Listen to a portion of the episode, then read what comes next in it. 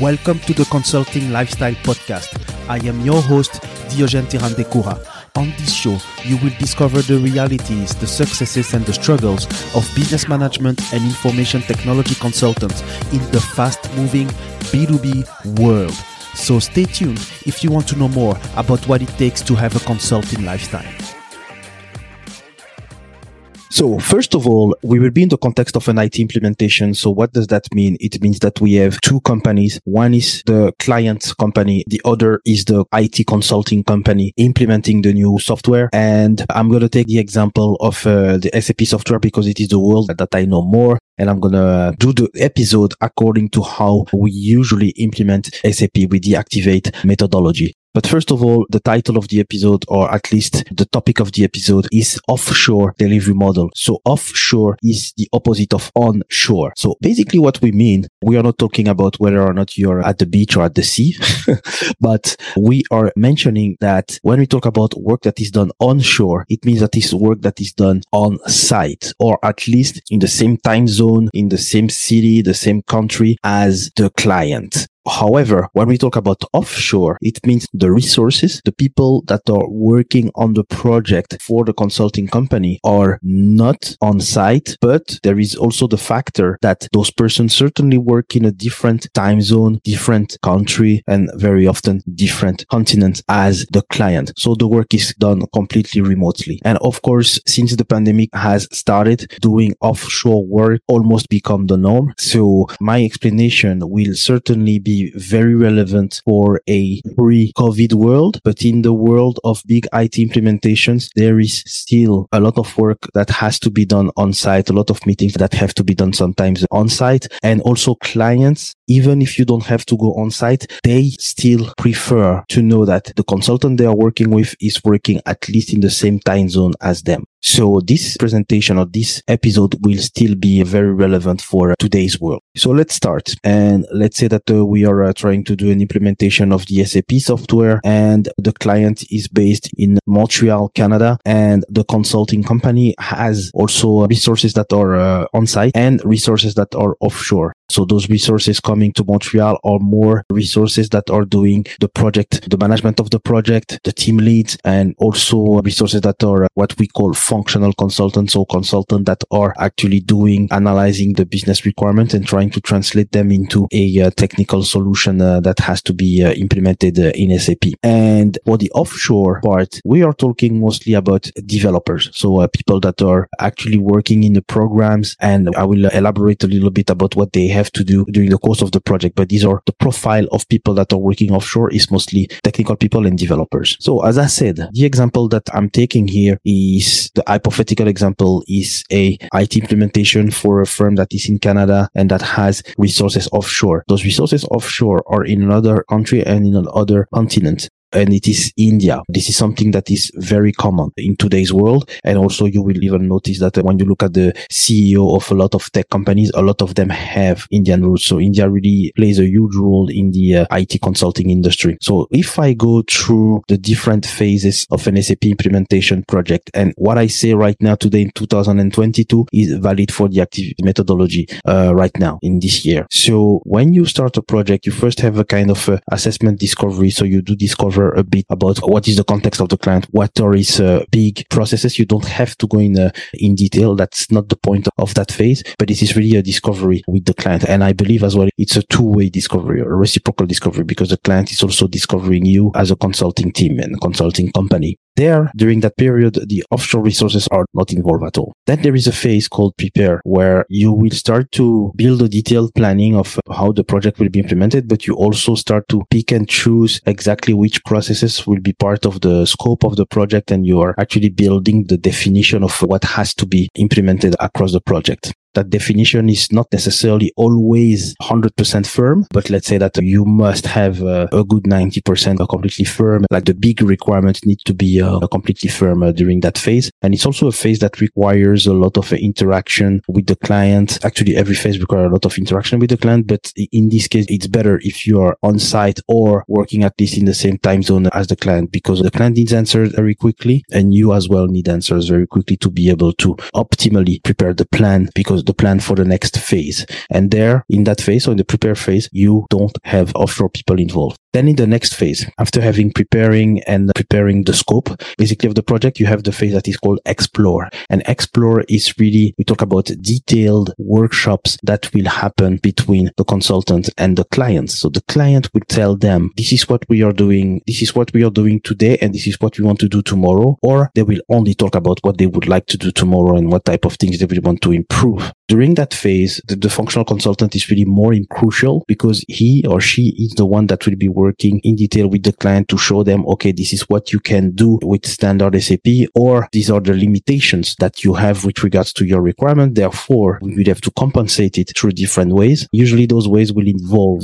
uh, some uh, technical work to be done. So that's where I believe that there is some involvement from offshore, but not an involvement in which they are actually touching the system. It is more an involvement in which maybe a team lead of the offshore team could attend some of the workshops, because the outcome of the workshop or the requirement of the client has a pretty important impact on the effort, the size of the team, or the skills he or she will need then in her or his offshore team. So this is something that happens during the explore phase. It is not exceptional to see that maybe a team lead or uh, some senior consultant could attend, just because it can have a big impact on the following phase. And then the following phase is really the phase in which the work with developers that are located offshore is very important. The next phase is actually separated into small phases. The next phase is the realize. And during the realization, it's a bit separated in two phases. The build, what we call building the system, and then testing the system. So when we build the system, what do we mean by that? We have identified what will be out of the box or what will be responded through uh, standard S A P solutions. So usually that's where configuration is start to be made. We might, to a certain extent, be able to create some data or be able to load some data. And I advise you to listen to one of the previous episodes talking about data migrations and the phases that we have in the process of data migration in an I T implementation. So I won't go too far into talking about data, but here that's where the functional consultant is actually doing some configuration. Then, with the gaps that were identified, the functional consultant has to make sure that the developer that is located in another time zone, and in our case in India, he, that the developer has all the information that he or she needs in order to perform their work. And in order to provide that information, you have to provide a set of instructions. That set of instructions is called a functional specifications, which is that. It's really what I said. It's kind of a set of instructions. Those instructions have to be written in a very, very detailed manner. There is a lot of context. You rarely need the exact same functionality all across the company. You might need some functionalities depending on the country of the client company, depending on the language that is used, depending on the type of material that is being purchased or sold, et cetera. So many things can factor in the set of instructions that you will send to the offshore person. And that's where the added value of the functional consultant is how precise that person will be in the way they write those specifications. But it's not only writing that has to be uh, done. It is also talking. And here, what I want to say here is the fact that when a functional consultant works with a developers is to always make sure as much as possible to explain verbally with their functional specifications to the person. I believe that it is very important because sometimes there is more or there is some jargon. You know, there is the, the technical jargon, but also the client jargon that is getting used. But the person that is offshore is not familiar with the whole context of that. So even though the person can have all the technical skills, the context of the client, that person cannot know without being involved. So uh, that is something that is very important. And the fact that the developer that is offshore needs functional specifications to be able to carry out any work is very important. And it actually means that the onboarding of the offshore resources is not necessarily necessarily done directly at the start of the realize phase, because depending on the size of the project, the size of the specifications, you need to provide functional consultants with enough time to write all these sets of instructions so that when the developers start on the project, they actually have work to do. The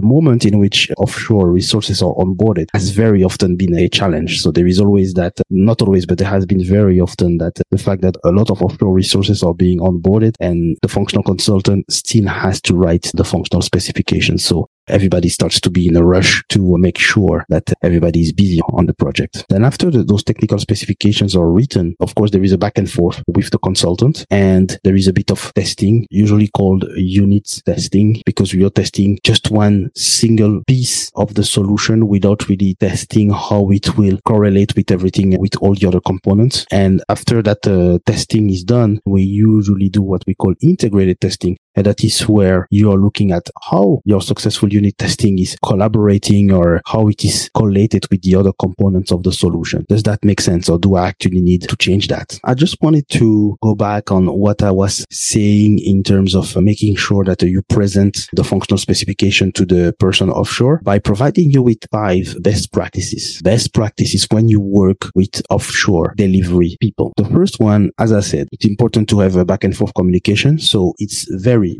very important to have a kind of open chat tool, and it's important to make yourself available. What I mean available, of course, the take into account, which is my second best practice, take into account the time zone in which the person works. So if we are talking about Eastern Canada, something like Toronto, Montreal, and then talking about New Delhi, for example, in India. So right now, if we look at September twenty twenty-two, which is kind of the end of summer in Canada, there is a time zone difference of nine and a half hours. This is huge. So if you are starting your day in Canada at eight a.m., for that person in India, it's actually five p.m. So it is very important to make sure that you take into account the time zone of the person so that you are optimal when you're actually open and more focused on chatting with the person. So usually what happens is that it would happen pretty early in the day for you during the morning in Canada. And then it's a bit late in the afternoon, early evening for the person in India. And what you usually try to do is that you try to uh, remove anything that can block the person. You try to provide new information. So update the person if there is anything new that you have written or discovered in the functional specification. So I think that open communication is very important. Emails are always good. Formal meetings are always good, but very often a lot of things are being said during the chat. That's how you really can unblock someone. Make sure that the person has no impediment to the work that they have to do. Another uh, best practice, I've just provided two best practice. So I come back on that one is the fact that you have to present every functional specification, not only because of the person has technical skills, but also because the person needs context, but also you can work with someone that is pretty experienced and very talented offshore, and that person can challenge you. And that person can tell you, okay, you know, you would like to do it this way, but I have seen it done another way at another project or with another client, et cetera. So that thing needs to be taken into account. That's why the back and forth is so crucial, in my opinion. The other uh, best practice that I would advise, uh, and the last one, is being empathetic and respectful. So when I say empathetic, showing empathy is because the person is usually working under a lot of pressure. They don't have much interaction. They have zero interaction, or the interaction is pretty minimal with the client. So it's more difficult for them to have a full picture of the context of the project. So it's normal that the person will come back to ask the same question. And very often the functional consultant also can come back to ask the same question to the client because they don't know the context. So we should show as well that the empathy when we work with the offshore people, and be respectful. Unfortunately, sometimes I've seen that, how can I say that, like there is some arrogance, maybe because some of the offshore people are not coming from Western countries, et cetera. So I disagree. I completely disagree with that. For sure, I might be biased because myself and my roots are not in a Western country, but I think we have to treat everybody with respect and see how they can work. Talent comes from everywhere. Hard work can come from everywhere. I believe that uh, it is very important to also respect the person that are working from offshore with us. And I am not done with in terms of the phases. So I was talking about the realize. I was talking about the testing, in which there is the unit testing and the integrated testing, in which we can always back and forth with the developers in order to uh, fix bugs when we do the testing. And the bug fixing, bugs are usually prioritized. Some bugs are really critical. Some bugs are minimal, and some bugs are in between.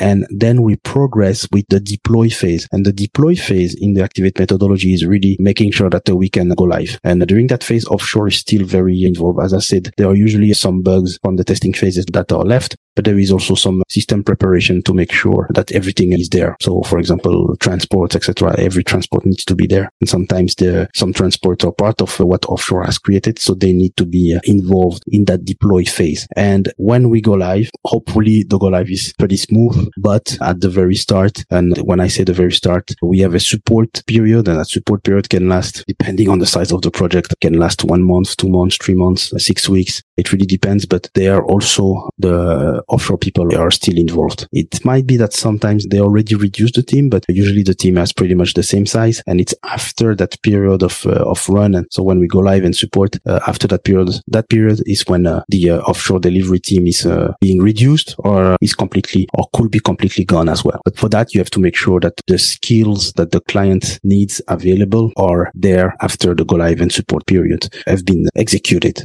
So yes, this is what I wanted to show, what I wanted to say about the offshore uh, delivery model. So it is usually a model in which the technical work is done in another time zone, in another country than uh, the country of the client and the consulting company. But what is important to take into account is that usually those teams are bigger than the functional team. So you could have one functional consultant working with two or three technical persons. That's also one other aspect. And in general, is it a model that is successful or not? I believe that in general, it is long-term, it is successful because, as I said, talent is coming from everywhere. And also in terms of occupying office spaces, et cetera, you don't necessarily need absolutely everybody that is working on the project to be on site. And we can see that today with the pandemic anyway. So I believe that it is a uh, still a successful model overall, but it comes also with its challenges. And maybe I will do another episode talking about those challenges. But the main challenges that I have seen in the past is it's actually a challenge that you can see also with functional consultants. So sometimes when the person is more junior and is asked to do complex development or even simple development without too much guidance, without having enough interaction either with his or her team offshore, but also with the functional consultant, that's when there is can be a lot of uh, misunderstanding. The other one is also uh, making sure that uh,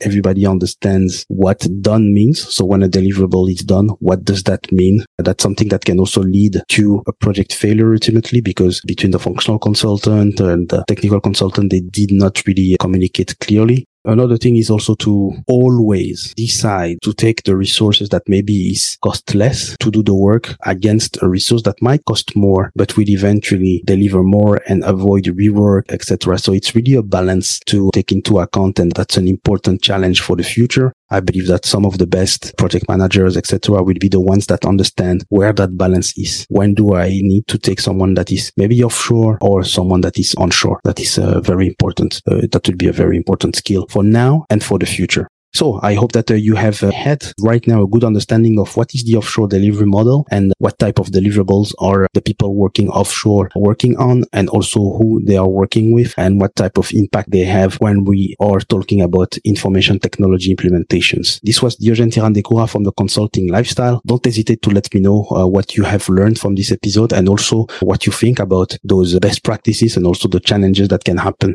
when we work with on an offshore delivery model basis. So thank you very much. And let's be together again for the next episode next week. Thank you. Bye-bye. Thank you for listening to the Consulting Lifestyle Podcast. Leave a review on iTunes if you have enjoyed the episode and subscribe to the podcast so that you get notified to hear other episodes with your host Diogène Ntirandekura.